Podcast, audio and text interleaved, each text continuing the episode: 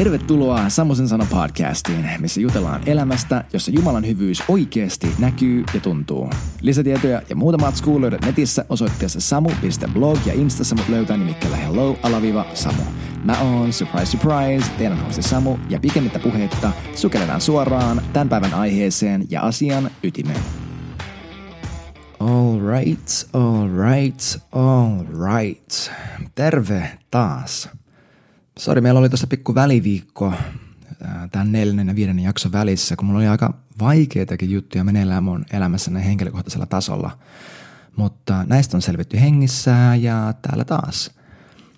Niistä mun jutuista, niin mä avasin niitä enemmän tuossa mun Midweek Manifesto uutiskirjassa. Että jos et sä vielä oo sillä postituslistalla, niin mene vaikka nyt me osoitteeseen samu.blog – ja sieltä sä näet heti sellaisen Midweek Manifesto äh, niin kuin laatikon, mihin vaan laittaa sun mailiosoite, heitä se sinne ja saat keskiviikkona mailia. Ne on tosi lyhyitä ja se on kaikkein käytännönläheisin, tiedätkö, että mitä mä tällä hetkellä kuuntelen, mitä mä tällä hetkellä luen, mikä auttaa mua, mikä raamatun paikka mulla on nyt pyörinyt mielessä, mikä auttaa mua ja tällaisia tosi käytännönläheisiä juttuja, niin meidän tsekkaa se newsletteri, jos et vielä on mukana. Mutta mihin, mihinkäs me jäätiinkään? Mä haluaisin vielä vetää rusetin päälle tähän, tähän Jumalakuva-sarjaan ää, tietyllä tavalla. Kun me ollaan puhuttu isästä, me ollaan puhuttu Jeesuksesta, me ollaan puhuttu pyhästä hengestä.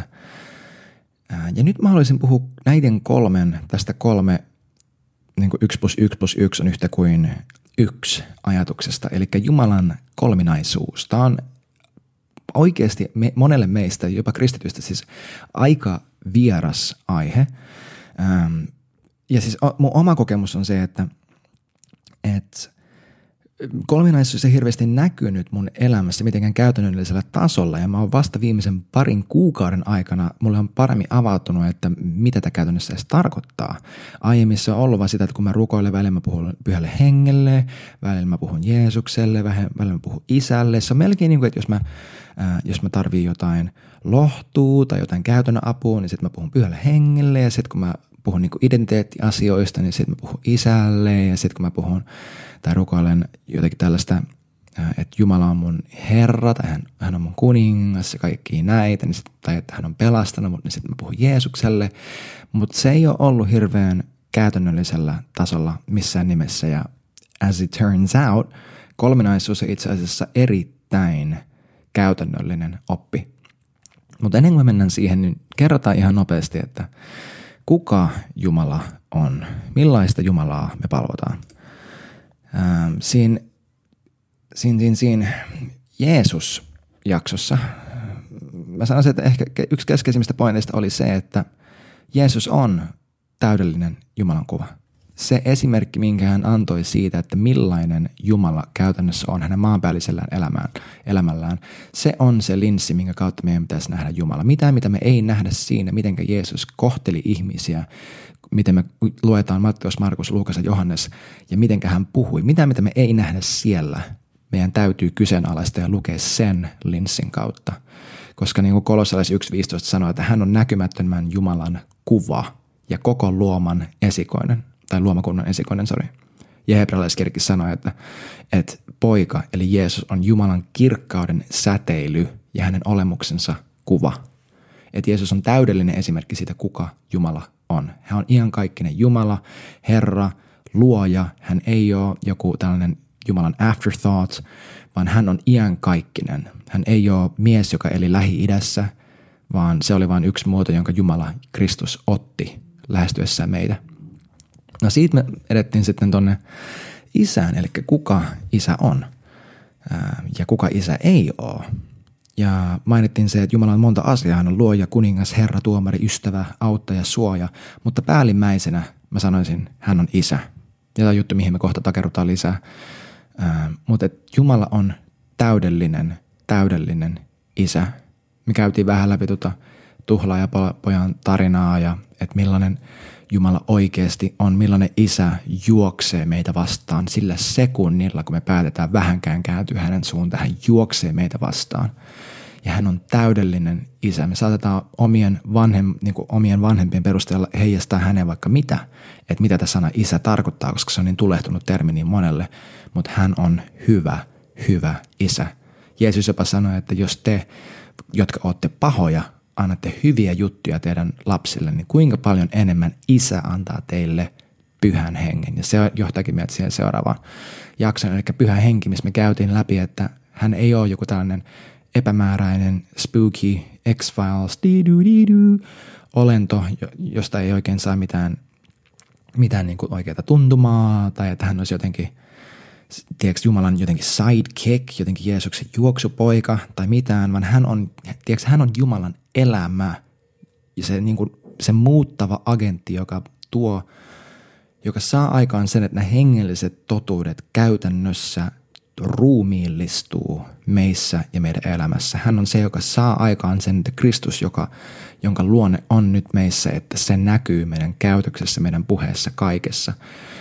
Ja hän on meidän, hän on Jumala. Hän, hän ei ole joku kolmas sijainen kiva lisä, joku vapaa-valinnainen – kiva bonus, jonka sä saat kaupan päälle, kun sä tulet uskoon. Ei vaan pyhä henki. Jos sä missaat pyhän hengen, sä missaat oikeasti kaiken, koska kristityn elämä ilman pyhää henkeä on mahdottomuus. Sä et pysty elämään sitä elämää, mistä Raamattu puhuu ilman pyhää henkeä. Oh, I get excited. Mun ei pitäisi alkaa mennä tuohon aiheeseen, mutta mm, se on vaan hyvä juttu. Siis Raamattu on, oh, oh my gosh, ei mennä sinne. Anteeksi. Lähtee rönsylle.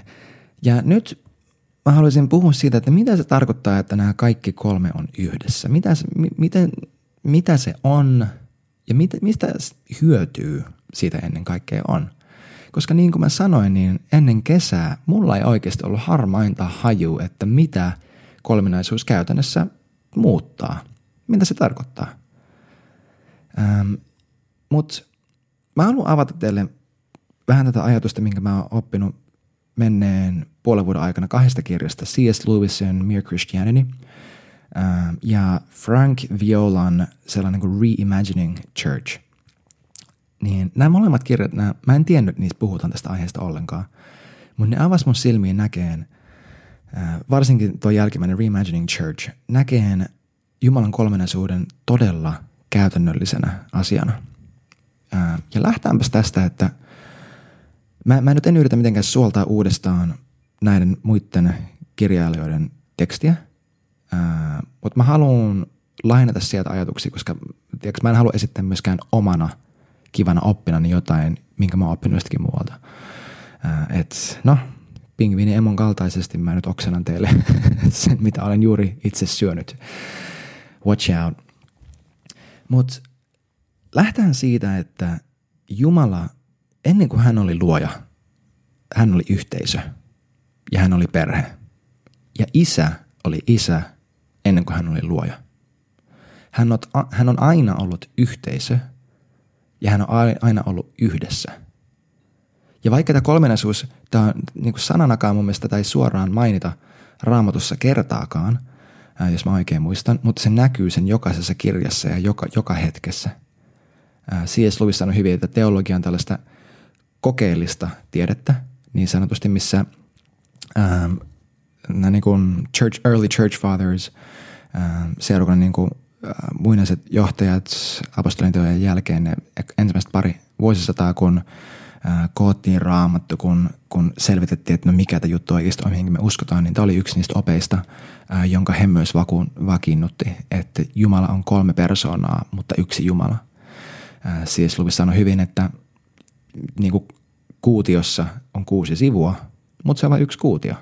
Et samalla tavalla Jumalan tällainen superpersonallisuus. ja niin kuin hän myös sanoi, niin no mitä hyötyy siitä jutella, ei sitä ole oikeastaan mitään hyötyä jutella. Siihen kannattaa uppoutua, mutta it gets better. Ei ole poikaa ilman isää, eikä ole isää ilman poikaa, eikä kumpaakaan näistä ilman sitä pyhähenkeä, joka on se rakkauden liekki näiden kahden välillä.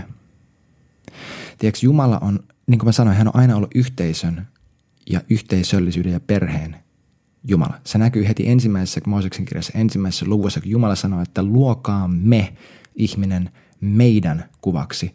Mieheksi ja naiseksi hän, hän heidät loi. äh, sivumainintana, että niille, jotka ajattelee, että nainen on joku kiva sidekicki, niin jätkät, jos sä sorrat naista, sä missaat puolet Jumalakuvasta, koska Jumala sanoo, että luokaamme heidät meidän kuvaksi, mieheksi ja naiseksi. Hän heidät loi. Jos sä jotenkin ajattelet, että nainen on toissijainen miehelle ja sä sitä kautta sorrat naisissa elämässä sovinismilla, millä ikinä, sä menetät puol Jumalakuvaa.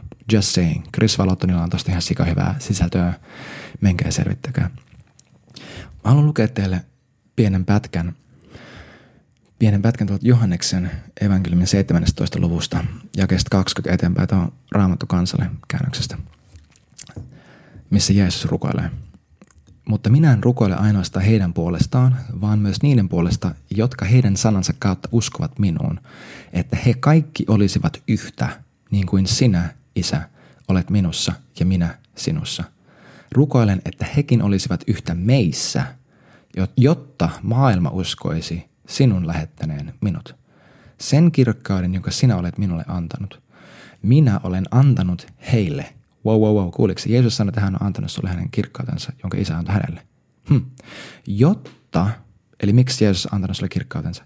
Jotta he olisivat yhtä niin kuin me olemme yhtä minä heissä ja sinä minussa, jotta he olisivat täydellisesti yhtä ja maailma tietäisi, että sinä olet lähettänyt minut ja rakastanut heitä niin kuin sinä olet rakastanut minua. Joka by the way tarkoittaa, että isä rakastaa sua samalla rakkaudella ja samalla rakkauden laadulla ja määrällä kuin hän rakastaa itse Kristusta. Isä, minä tahdon, että myös nämä, jotka, ovat minulle, jotka olet minulle antanut, olisivat kanssani siellä, missä minä olen, ja näkisivät minun kirkkauteni, joka, jonka sinä olet minulle antanut, koska olet rakastanut minua ennen maailman perustamista. Vanhurskas, Isä, Maailma ei ole tuntenut sinua, mutta minä tunnen sinut. Ja nämä ovat saaneet tietää, että sinä olet minut lähettänyt. Minä olen tehnyt sinun nimesi heille tunnetuksi ja teen vastakin, että se rakkaus, jolla sinä olet rakastanut minua, olisi heissä ja minä olisin heissä. Näettekö te, mitä tässä tapahtuu tässä raamatun paikassa? Ää, tuolla aikaisemmassa jakeessa hän, niin kuin, niin kuin mä sanoin, että isä antoi Kristukselle maanpäällisellä elämässään hänen kirkkautensa. Kristus antoi kirkkautensa meille. Eli jos sä etit Jumalan kirkkautta, niin kato peiliin. Mutta miksi? Jotta he olisivat täydellisesti yhtä ja maailma tietäisi, että sinä olet lähettänyt minut ja rakastanut heitä. Tiedätkö, okei, okay, mä, mä, jos sä haluat kirjoittaa jonkin yhden jutun alas, ää, ylös, sorry, tästä podcastista, niin se on tässä. Kolminaisuus on meidän paras tapa ymmärtää, miltä seurakunnan tulisi näyttää. Kolminaisuus on meidän paras konteksti, linssi ja tapa ymmärtää, mikä seurakunta on ja mikä seurakunnan tarkoitus on. Jumala on aina ollut perhe. Ja tämä on se syy, miksi, miksi Uusi testamentti puhuu seurakunnasta niin paljon käyttäen tällaista niin perhekieltä – sillä puhutaan, että, Jumala on, että me ollaan Jumalan lapsia. Tiedätkö, hän on meidän isä. Me ei ole enää orpoja, vaan me ollaan perillisiä. Me, me ollaan sisaruksia keskenään. Tiedätkö, Paavalin kirjassa pelkästään on, on sata jaetta, missä Paavali, englannin King James-käännöksessä esiintyy sana brethren, missä puhutaan siitä, että me ollaan sisaruksia ja veljeksiä keskenämme. Sata paikkaa pelkästään Paavalin kirjeissä. Ja mä luen teille ähm, Efesolaiskirjan toisesta luvusta yhden pätkän, minkä mä olin kääntänyt itse, koska suomenkielinen käännös ei tuonut, ei, ei, ei käyttänyt, se, se ei tuonut niinku ilmi sitä, sitä henkeä, minkä mä, minkä mä koin, kun mä luin tämän. Ja mä, tsekatkaa, menkää itse lukemaan. Tämä on Efesolaiskirja 2, 19 ja 22. Tsekatkaa joku muu käännös, jos haluatte, mutta mä luen tämän. Niinpä te ette enää ole vieraita tai sivusta seuraajia, vaan te olette osa Jumalan kansaa, hänen valtakuntansa kansalaisia ja osa hänen huusholliaan. Te rakennutte apostolien profeettojen perustalle, jonka kulmakivi ja keskiö on itse Jeesus Kristus. Ja hänessä ja hänen varansa tämä koko rakennelma kivi kiveltä nivoutuu yhteen kasvaen upeaksi katedraaliksi Herrassa. Tällä tavalla hänen rakkautensa yhdistäminen tekin rakentamalla toinen toisianne rakennat Jumalaa hengessä, Jumalalle hengessä tilaa, missä olla ja liikkua keskuudessanne. Niin me ollaan Jumalan huusholli, me ollaan hänen, me, meillä on hänen talo, hänen tila maan päällä. Me ollaan seurakuntana se, miten Kristus ruumiillistuu ihmisille ja maailmalle ja meidän ympärille. Tämä on se, miksi seurakunnasta käytetään sitä sanaa, että me ollaan Kristuksen ruumis – Samalla tavalla kuin sä, sä et oo sun ruumis ja sä et oo sun ajatukset, sä et oo sun fiilikset, sä oot henki, jolla on sielu, joka asuu ruumiissa. Mutta me kollektiivisesti ollaan seurakuntana Kristuksen ruumis. Mutta mitä tämä tarkoittaa, että seurakunta on, on tämän kolmiyhteisen Jumalan ruumiin listuma? Mitä se tarkoittaa, että, että kolmi, kolmiyhteinen Jumala ja hänen kolmiyhteisyys, kolminaisuus on meidän paras tapa ymmärtää mikä seurakunta on. No mietitään, että mitä me nähdään kolmiyhtenäisyydessä. Siinä, että on kolme keskenään, mutta kuitenkin vain yksi. No otetaan esimerkkinä heti toi ähm, se tasa-arvoisuus ja se täysi saumaton yhtenäinen yhdessäolo ja neuvonta, mitä me nähdään vaikka ekassa Moosekirjassa, että hei, äh, tehdään ihminen meidän kuvaksi. Luodaan ihminen meidän kuvaksi. Ähm, siinä me heti nähdään, että Jumala oma, niin keskenään hakee neuvontaa. Me nähdään siinä yhdessäoloa. Me nähdään tuosta aiemmasta raamatun paikasta yhteistä rakkautta. Siinä, miten Jeesus sanoi, että miten sä oot rakastanut mua ennen kuin maailmaa luotiin ja miten Jeesus ilmaisi Johanneksen 14 kirje luvussa, että, että, että jotta maailma tuntisi, että, että miten mä rakastan isää ää, muistaakseni. Ja me nähdään kolmiyhteisessä Jumalassa, me nähdään totaalinen tiedätkö, riippuvaisuus toisistaan, koska niin kuin mä sanoin, ei ole isä ilman poikaa, ei ole poika ilman, py, ilman isää ja ei ole kumpaakaan ilman sitä pyhää henkeä, joka on se rakkaus ja valo ja se elämä, joka pitää kaiken kasassa. Me nähdään totaalista tällaista arvostusta, niin kuin tuossa aiemmassa Johanneksen paikassa, missä Jeesus sanoi, että se kirkkaus, minkä sanoit mulle, mä annan heille. Jeesus sanoi, että, että isä ei enää tuomitse ketään, vaan on antanut kaiken ää, tuomion niin kuin vallan pojalleen ja mäkään tuomitse teitä. Ja, ää, et se, se on vaan niin saumatonta ja täydellistä yhteistyötä. Ne on täysin riippuvaisia toisistaan ja ne on täysin kunnioittavaisia toisiaan kohtaan – että siellä on täysin molemmin puoleen ja keskenään alistuminen. Siellä ei ole mitään asemaa, mitä sun tarvii puolustella. Siellä ei ole mitään tällaista, niin, siellä ei ole mitään titteleitä, siellä ei ole mitään ää, erikoisoikeuksia, siellä ei ole mitään ensimmäiseksi, toiseksi ja kolmanneksi tärkein, vaan kaikki ne kolme on täysin samalla viivalla ja yhtä ja yhdessä, koska ne on yksi. Ne on yksi. No, ehkä sä et ole vielä ihan täysin vakuuttunut tästä, että kuinka käytännöllinen tämä sitten oikeasti on, mitä tämä sulle merkkaa, miten tämä näkyy missään. Mutta ehkä yksi hyvä tapa lähestyä tätä olisi, että ota hetki ja mieti tätä, että mitenkä, mitenkä sun, jos sä mietit sun omia ihmissuhteita, niin heijastuuko niissä kolminaisuuden luonne? Jos sä mietit sun suhteita muiden kristittyjen kanssa, jos sä oot kristitty. Näkyykö se kolmiyhtenäisyys niissä? Onko siinä yhtenäistä rakkautta, joka on molemmin puolesta ja täysin tasapaksua? Onko siinä se yhdessäolo, onko siinä neuvonta, onko siinä totaalinen riippuvuus toisistaan? Onko siinä molemminpuolinen ja keskeinen arvostus? Onko siinä molemminpuolinen ja keskeinen alistuminen, että, se, että sä et yritä mitenkään pökittää omaa asemaa tai tilaa tai omia jotenkin erikoisoikeuksia – että näkyykö tämä, miten Jumala on yhdessä ja yksi sun ihmissuhteissa? Näkyykö se sun avioliitossa? Ja tämän jälkeen mietipä sitä, että näkyykö Jumalan kolminaisuus sun seurakunnassa, varsinkin jos sä oot seurakunnan johtaja, näkyykö Jumalan kolmiyhtenäisyys siinä, miten sä johdat ja siinä, miten sun seurakunta toimii? Onko siellä oikeasti yhtenäinen rakkaus? Onko siellä totaalinen riippuvainen toisistaan?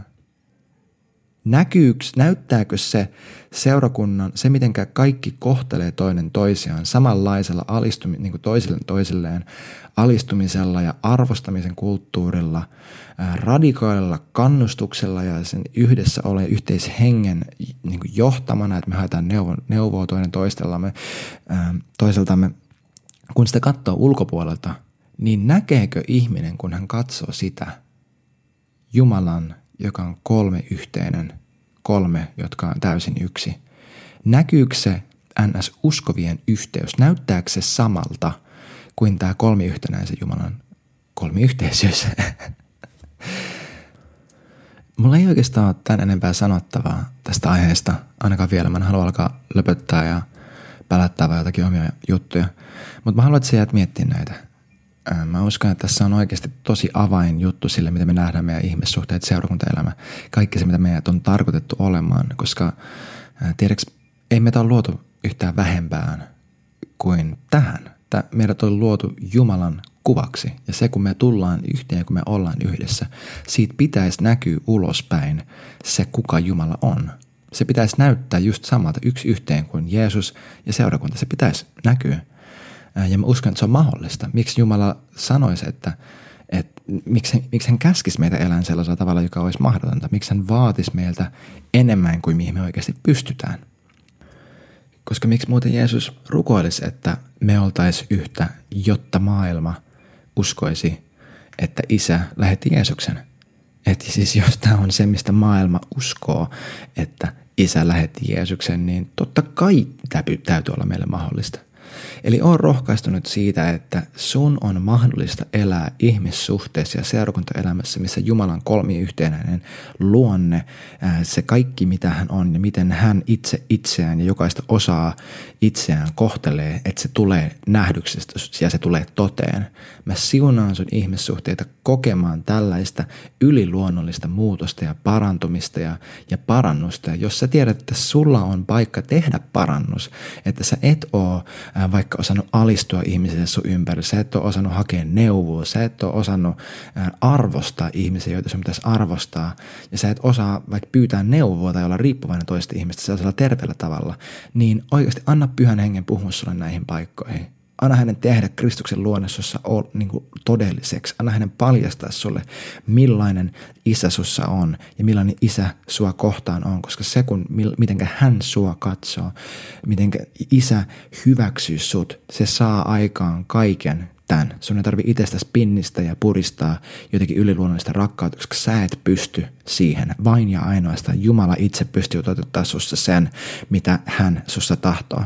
Tiedätkö, C.S. Lewis avasi tätä tätä koko esimerkkiä silleen, että, että kun puhutaan henkimaailmasta ja kaikesta tästä metafyysisestä, että no Jumala siellä, Jumala täällä, Jumala kolmi yhteenä ja missä ulottuvuudessa ja näin, niin mieti sitä, että kun me rukoillaan, mä rukoilen uskossa Jumalaan ja se usko on itsessään lahja. Ja Jumala on antanut mulle uskon rukoilla hänelle. Se alkuperäinen ajatuskin, niin kuin Filippiläskirjassa sanoi, että pyhä henki on se meissä, joka aiheuttaa tahtomista ja tekemistä, ää, tehdä hänen hyvää tahtoaan. Se mun tahto rukoilla on Jumalan aikaan synnyttämää. Jumala on itse myös se silta, mitä, mitä pitkin mä lähestyn Jumalaa. Hän on se itse henki, minkä hän on mulle antanut. Hän on kaikki. Kun mä rukoilen, Jumala rukoilee mun kanssani ja hän, tiedätkö, hän niin saturoi kaiken sen, mitä me ollaan, kaiken sen, mitä me tehdään. Me ei olla mitään ilman häntä. Uskoiko sä häneen tai et? Sun elämä on täysin riippuvainen hänestä. Mä muistutan, että siellä mun blogista löytyy tosiaan se Midweek Manifesto newsletteri, mutta siellä on myös artikkeleja. Jos et saa käynyt tsekkaa, niin käy tsekkaan sama.blog kautta blog-osoitteessa. Siellä artikkeleja. Mä pyrin laittaa vähintään joka toinen viikko sen jotain uutta matskua ja mä pyrin myös päivittämään tätä podcastin joka viikko. En voi luvata. Mä oon edelleen normaalissa duunissa, niin kuin mä sanoin, ja no, perheellisenä siinä omat haastensa. Mutta mä rakastan teitä, te olette parhaita. Kiitos siitä, että kuuntelitte, kiitos, että jaksoitte, ja nähdään taas ensi viikolla.